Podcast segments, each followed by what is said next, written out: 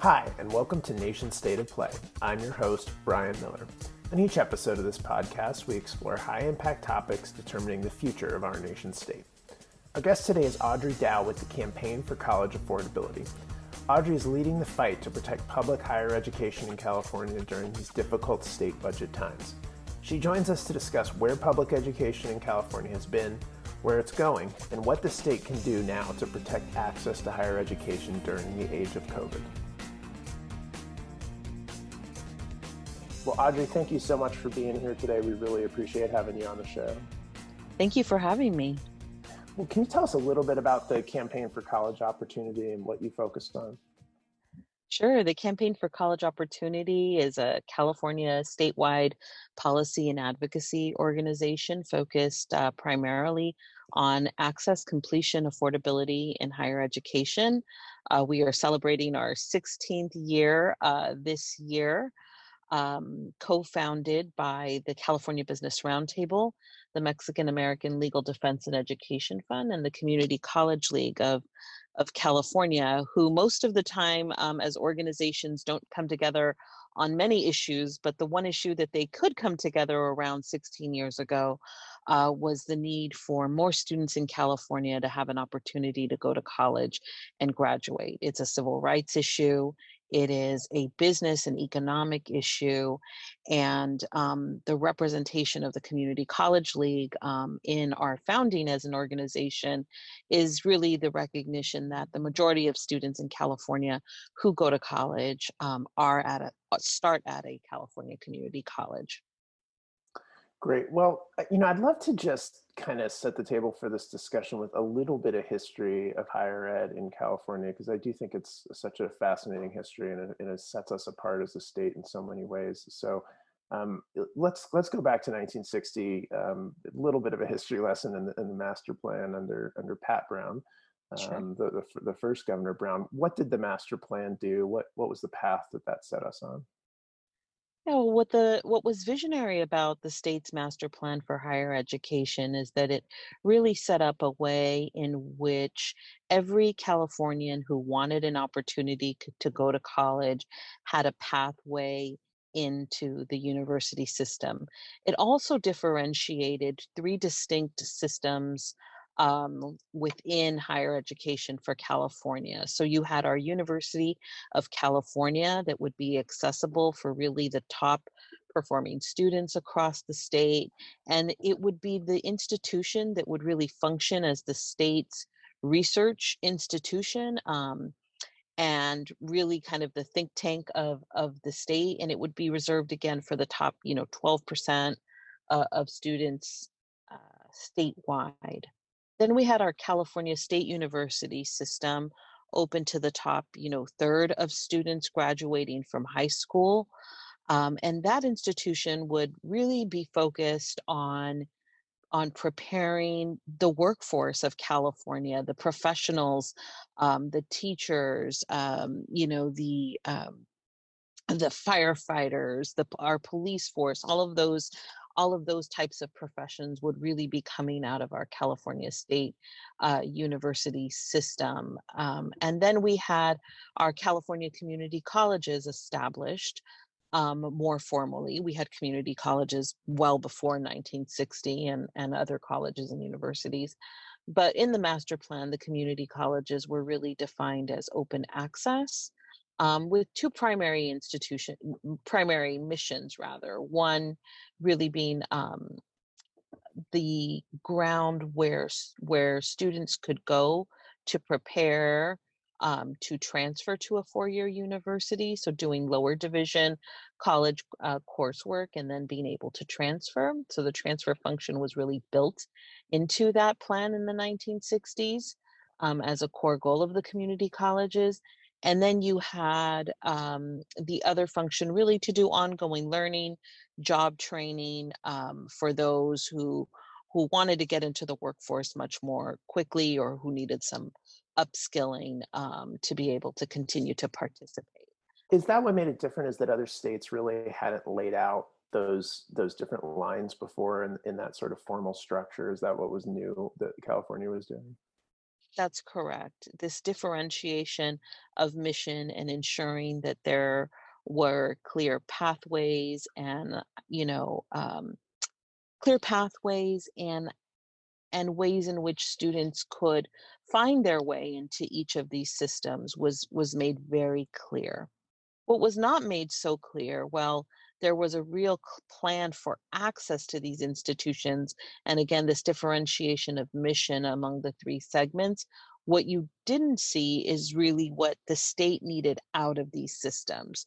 So, in no way was there a a plan that said we should have our um, the UC producing this many graduates per year.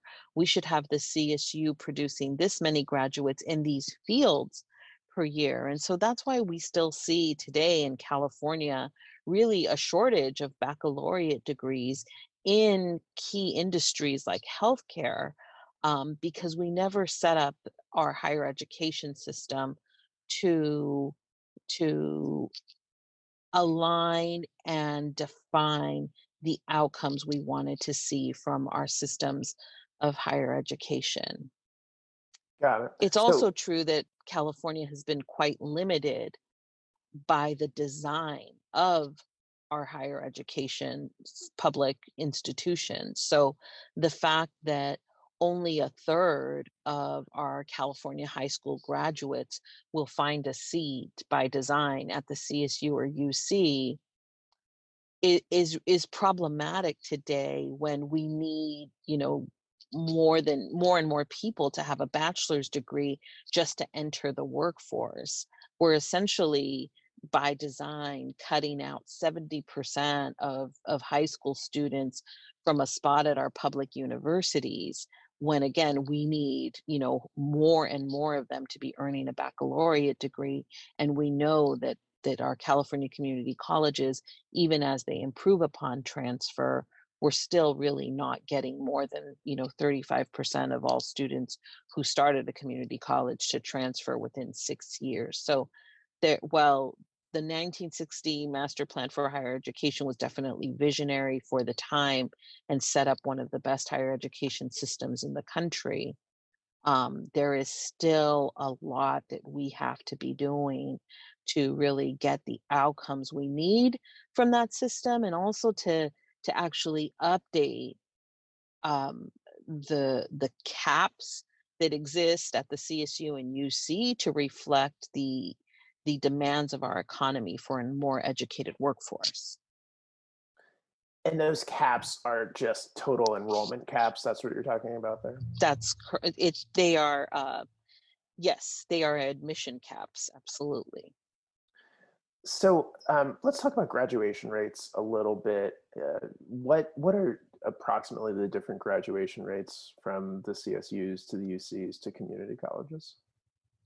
Yeah, well, you see at the, you know, the University of California has incredibly high, you know, graduation rate. We probably see, you know, students, um, you know, depending on, you know, race and ethnicity, um, you see students really within the six-year time frame of graduation, really close to about 80, 85% of students are graduating from the UC with their degrees in, you know, within six years. At the CSU, it is much lower. Um, we're really only seeing about, you know, 40 to 50% of students within six years graduating with a baccalaureate degree. Um, and I want to be clear that that's six years. The, the four year marker at the CSU is much lower. Um, and then at community colleges, again, we're seeing about 35% of students transferring, earning an associate degree, or earning a certificate uh, within six years um, at the at again the California community colleges. So lots of room for improvement in terms of completion. So are there specific policies that your organization is supporting to help improve those graduation rates? Absolutely, and a, a lot of our work has has been primarily focused on the California community colleges. You know, in 2010, we introduced legislation, um, SB 1440, that created the associate degree for transfer. Um, this is the 10 year anniversary of that degree, and the whole vision of that degree was that there would be one streamlined pathway between community colleges and the CSU system so that a student at East Los Angeles College would have the same curriculum uh, to transfer to any CSU in communications as a student at Fresno City College, as a student at San Francisco City College, that all three of them would again have same curriculum, same pathway to get into any CSU. Prior to the associate degree for transfer, every single community college had an individual independent articulation agreement with every single CSU campus. And so you had thousands upon thousands of ways to transfer into a college. There was no consistency, so it made it really difficult for students um, to apply to more than one CSU campus.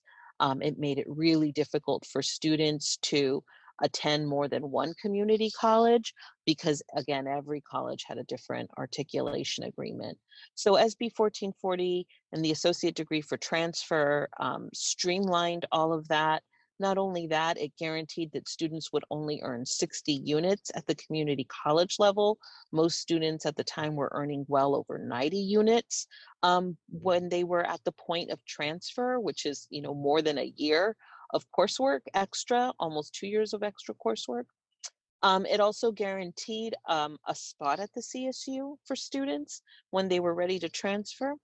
Um, and it guaranteed junior standing when students got to a CSU. So the CSU could not say to a student, well, you went to XYZ Community College. Um, we want you to retake some of the courses that you took there to better meet what we think it, it means to be qualified. Um, that was happening often.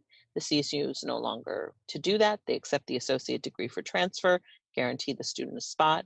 They are juniors when they come in, and then they are guaranteed 60 units um, at the CSU before they graduate. We have hit almost 200,000 associate degrees for transfer um, being conferred uh, as of uh, this last uh, spring. Um, so it is a degree that is incredibly popular with students. It is reducing the number of units that that students are taking at the community college level and more students are graduating with their bachelor's degree on the CSU end. So that is something we're incredibly proud of. There's still a lot of work to do to make the ADT the preferred pathway, but that's one big, you know, systemic solution to fixing what has really been a broken transfer pathway between the community colleges and the CSU. The other really big reform that that we we championed and led was around placement um, at the community colleges.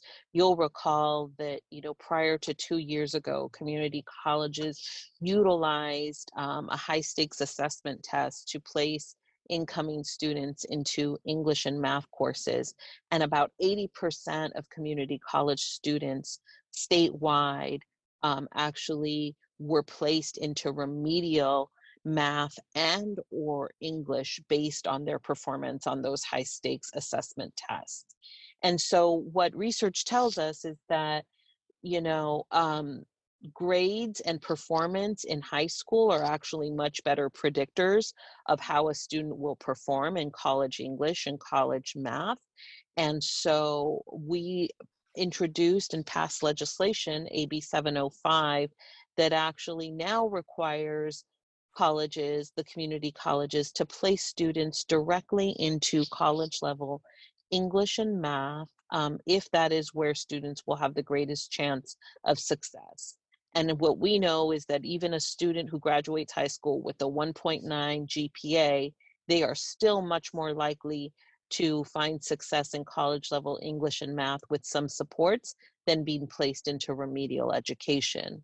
When when students are placed into remedial education courses meaning below college level they really only have a 20% chance of ever reaching their goal at the community college be it transfer a degree or a credential. And so this was a huge problem. We saw students really bleeding out of the educational pipeline because they would never get out of a remedial education sequence. And this new effort now has more students on day one thousands more students being placed into college level English and math and succeeding. We're about to embark on our second fall this you know this august september um, where students are required to be placed into college level english and math and so we'll continue to monitor the faithful implementation hopefully by colleges and and see increasing numbers of students progressing along their degree pathways Great. Well, it's that's a helpful discussion of at least some of the challenges that the university system's currently facing. And, and so now I want to pivot to the budget cuts and and first have you explain what the current budget deal does, um, but really um, focus as much as you can on what those budget cuts are actually going to mean for students and some of the challenges that you've been talking about. Absolutely. Well, first of all, you know, we know that the governor and the legislature had incredibly difficult budget decisions to make. Um, you know, there had to be cuts had to be made. Nobody wants to see, you know, higher education, healthcare, um, you know, education. Nobody wants to see those those things cut, but we are in an unprecedented time. No one could have really predicted that we would have this pandemic in in January um, and, and that our world would quickly, you know, be turned upside down. So I, you know, I definitely want to, you know, start with applauding both the governor and the legislature for, you know, I think doing their best to protect our most vulnerable students, um, while, you know, also really calling on the federal government to allocate some necessary resources to California so that we don't have to really balance the budget on the backs of you know qualified and talented students who are really going to be the ones who get us out of this economic recession.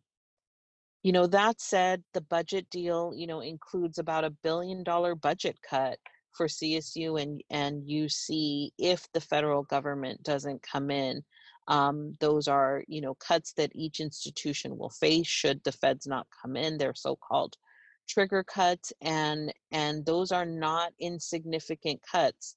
Um, both segments also receive just in their general budget, even without the trigger cuts. Um, they are all they are both going to see um, less money uh, coming their way than either institution requested in January and that is going to have really big implications on on enrollment you know how many and in particular starting in in the fall of 2021 um, you know admissions offers have been accepted and students are you know have already elected to enroll at our campuses for this fall but i anticipate and we anticipate that you know admissions um, and enrollment will likely be cut fairly significantly um, starting next year if if these cuts if the trigger cuts happen at, at UC and CSU. Um, you know, there has been some discussion and some folks have alluded to the fact that UC and CSU could elect to raise tuition. That's definitely a possibility. I think that the legislature and the governor would likely make statements that they do not support that as a revenue raising mechanism. Um, but it is still up to the, you know, up to the UC regents and the CSU trustees about whether or not they feel they need to go that route. So I think what we are seeing, you know, for the foreseeable future, um, you know, two of the biggest levers for UC and CSU to sustain budget cuts is to limit enrollment, which means qualified, talented students um, that are doing everything we tell them to do in high school, uh, will not find their spot at the UC or CSU, um, or we will see the systems raise tuition and fees, which means that you know there are real implications for students to be able to afford an education at at one of those um, campuses. Now, our community colleges are not seeing really any any trigger cuts but what they will have to contend with is about is over 700 million dollars in deferrals or really late payments um, well this is somewhat good news i really want to remind your listeners that the ability for the community colleges to weather the deferral really depends on their level of reserves, their ability to, you know, fundraise, and their ability to borrow. If a, you know, we have 114 different community colleges in the state in 72 community college districts. Each one of those campuses and districts is in a very different economic situation. Some campuses will have, you know, some substantial reserves and will be able to absorb the deferrals with no problem. Others may not have that and will have to cut. Unlike the CSU and UC, um, we won't see, you know, just we won't see enrollment cuts because of our master plan. Um, all are welcome. Um, our California community colleges are open access. And we likely won't see a fee increase at the community colleges. So, what we'll likely see at the community colleges is things like, um, you know, course sections cut. So, you could see a laying off of adjunct faculty and critical courses that students need to graduate. Um, and you know continue to pursue their degrees could will be limited. Um, we could also see the um, elimination of core student support programs um, at the campuses that students rely on um, could be cut significantly. So you know i, I want to be clear that our community colleges have not really been left off off the chop the chopping block when it comes to that.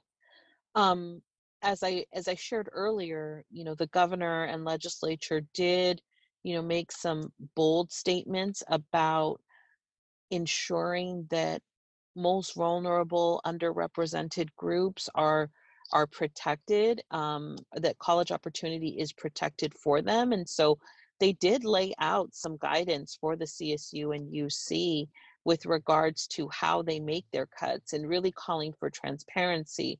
So what the governor said in, in, in the budget documents and the legislature said was that, you know, they want to make sure that um, that um, that that the CSU system and the UC system actually state clearly what cuts they intend to make to contend with the budget.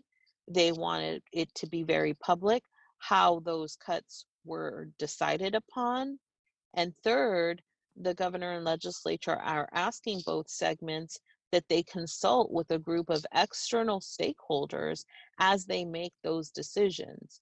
Now, how the CSU and UC go about that, that is not clear yet, but it is definitely the intention of our state's elected leaders that the CSU and UC be very transparent about what those cuts are, how those were decided upon, and and who was consulted in, in making those cuts. And and I think that that was a very, you know, responsible. Um, that was very responsible guidance from the governor um, and legislature. The governor and legislature also um, made a pretty strong commitment and show of support for undocumented um, students. We saw $15 million in the budget for emergency aid um, for undocumented students across all three systems. That's really important because undocumented students, as you know, um, were carved out essentially of federal CARES Act funding, and so were ineligible to receive that money. And even though the California community colleges did uh, win their challenge to the department, the U.S. Department of Education, and have now been allowed to use their dollars, their federal CARES Act dollars for undocumented students. Um, what what we know is that um, many community colleges have already expended a majority of their resources. So there there could be situations where a lot of colleges have already expended all their dollars and there's not much left for undocumented students. So this um, this carve out in the budget of $15 million in emergency aid um, for undocumented students by the governor and legislature is definitely welcome. There's also $10 million in funding for immigrant legal services and $5.8 million for Dreamer resource liaison programs at the community colleges. So um, all of that was incredibly um, good news for all the undocu allies in the state. you know, I think the governor and legislature also, you know, made a budget allocation of $120 million really to support basic needs, um, learning loss, and, you know, all related to COVID 19. Um, so they created a $120 million block grant for the California community colleges to really address some of the immediate and urgent impacts of of the of the virus. Um, and I'll sh- and then there was $10 million allocated to the CSU and UC for summer financial aid, recognizing that many students again may have dropped courses or not fared as well this last spring due to the pandemic, and there could be a, a greater demand um, this summer for students to enroll and take courses. And so we see $10 million for that expanded federal um, financial aid so that students can take advantage of that time. And then finally, um, you know, in the governor's May revise, we saw that the governor had taken off the table. Um, uh, uh, uh, he had put on the table a reduction in the Cal Grant Award for students attending private nonprofit universities. So, you know, the Claremont colleges, USC, Stanford, Mills College, those those private nonprofits in the state. And so there was a pretty big push um, by Californians to put those Cal Grant dollars back in the budget. Um, again, it wasn't a it wasn't a full cut, but it was a reduction. And you know, I think that part of the rationale for restoring those that cut or and that budget proposal in May is the fact that you know as our public colleges and universities or our public universities turn away qualified students because of issues related to capacity and budget it will be in many cases those private nonprofits that take in those students and so we want to make sure that low income students who are attending those universities um, have that cal grant available to them so that was all really good news. You know i think that kind of summarizes some of the the biggest you know uh, alloc- uh, allocations and changes in the budget um, and so you know there were some some dollars in there for for some you know basic needs like food pantries and and things like that but th- those definitely summarize i think the the main things.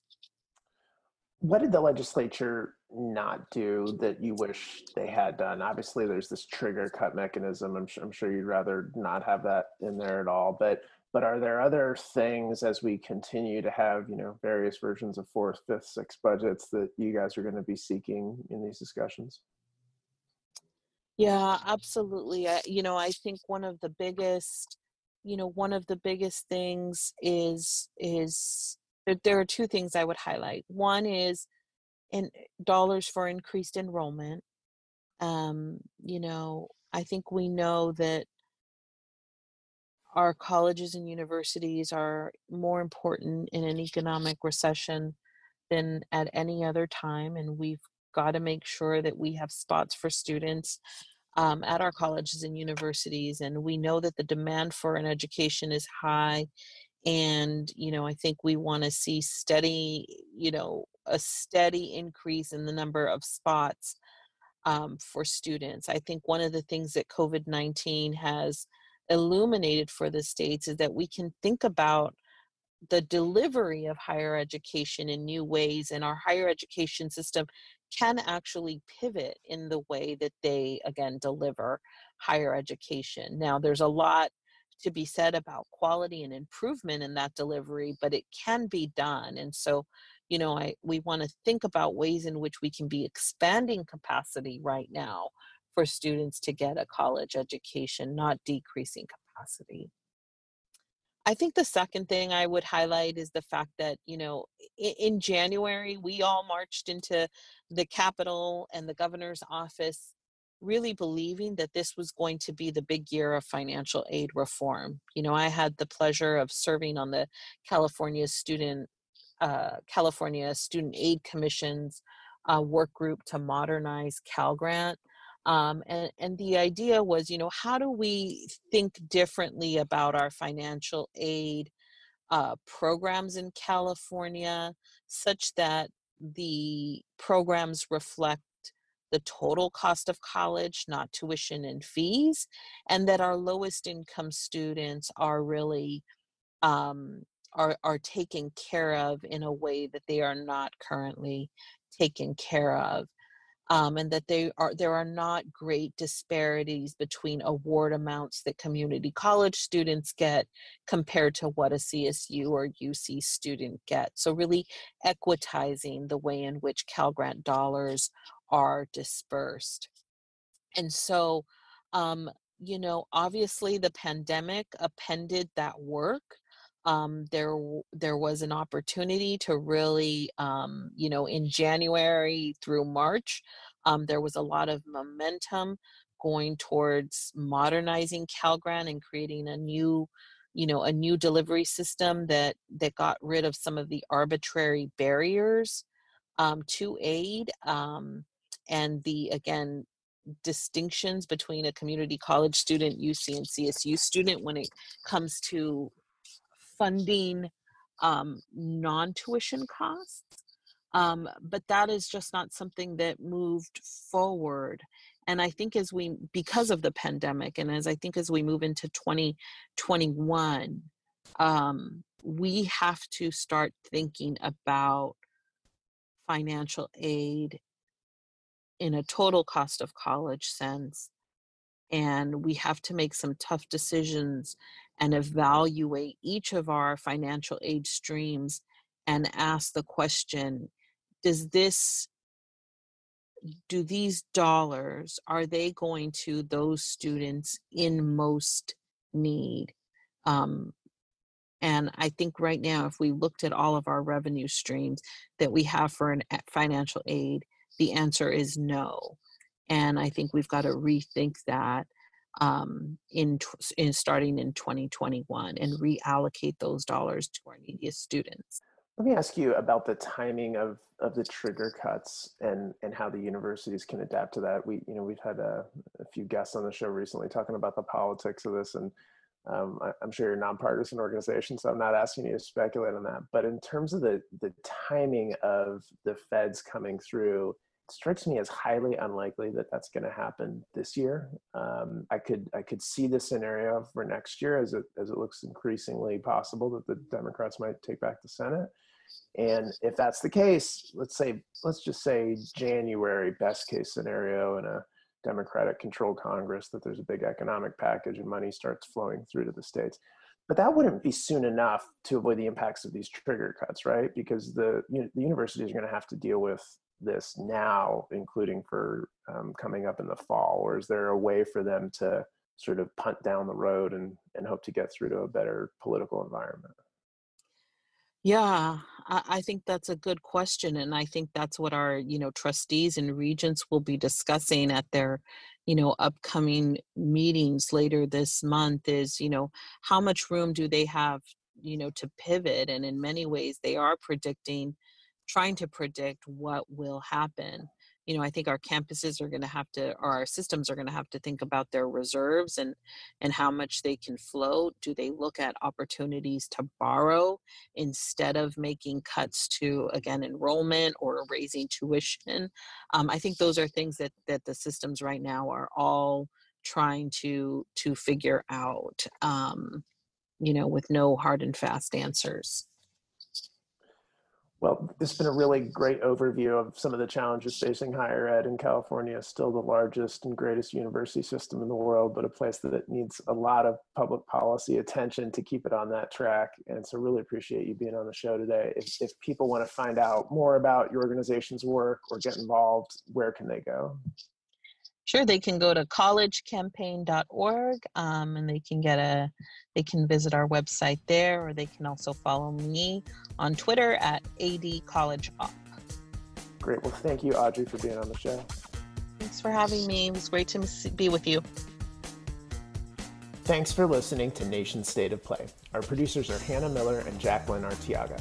If you like this podcast, please subscribe on Spotify, Apple Podcasts, or Google Podcasts. For more information, click through the link on your podcast app to our homepage.